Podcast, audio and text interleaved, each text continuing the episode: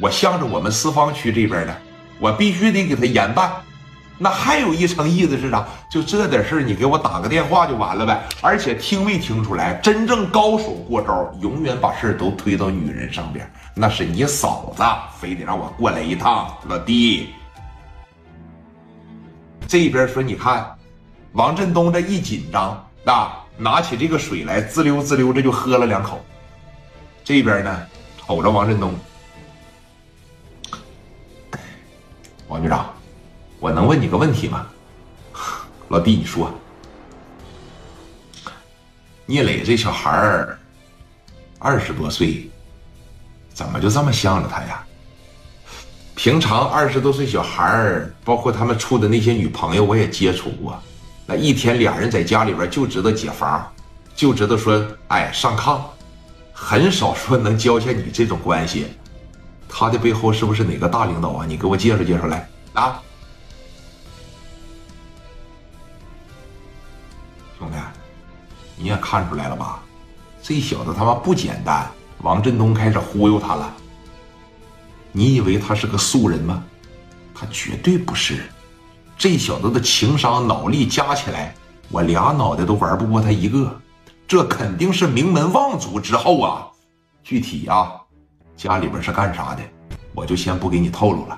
有时间呢，我安排你和他的家人吃个饭。对咱以后的仕途啊都有好处，你想想，这么大点一小孩他敢这么蹦跶，你知道这小子在市南区多长时间就蹦跶起来了吗？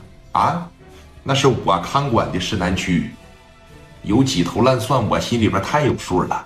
那混了十多年的，他刚出道仨月五个月的时候全鸡巴给干了，有俩大哥都是打包给拿捏的，一年多点的时间，小伙我估计去年多了没挣啊。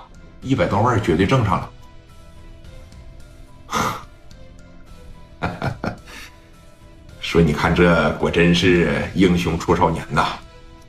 那个这么的啊，你是不是对这小孩也挺感兴趣啊？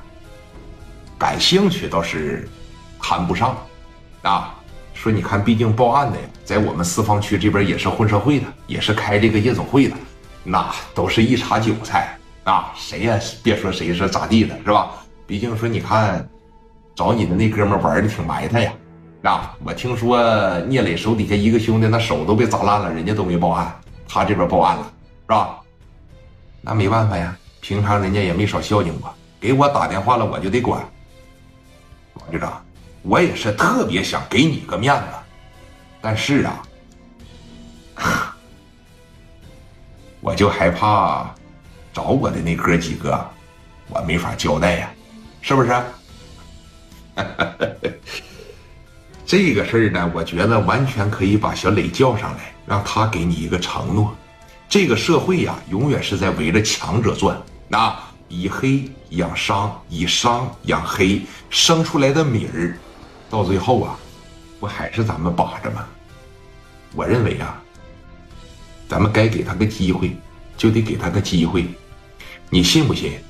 聂磊这小子用不了多长时间，在这个市里边他就得有名有号，而且我总有一种预感，咱们干这一行这么长时间了，看人看得最准，这小子将来会很大。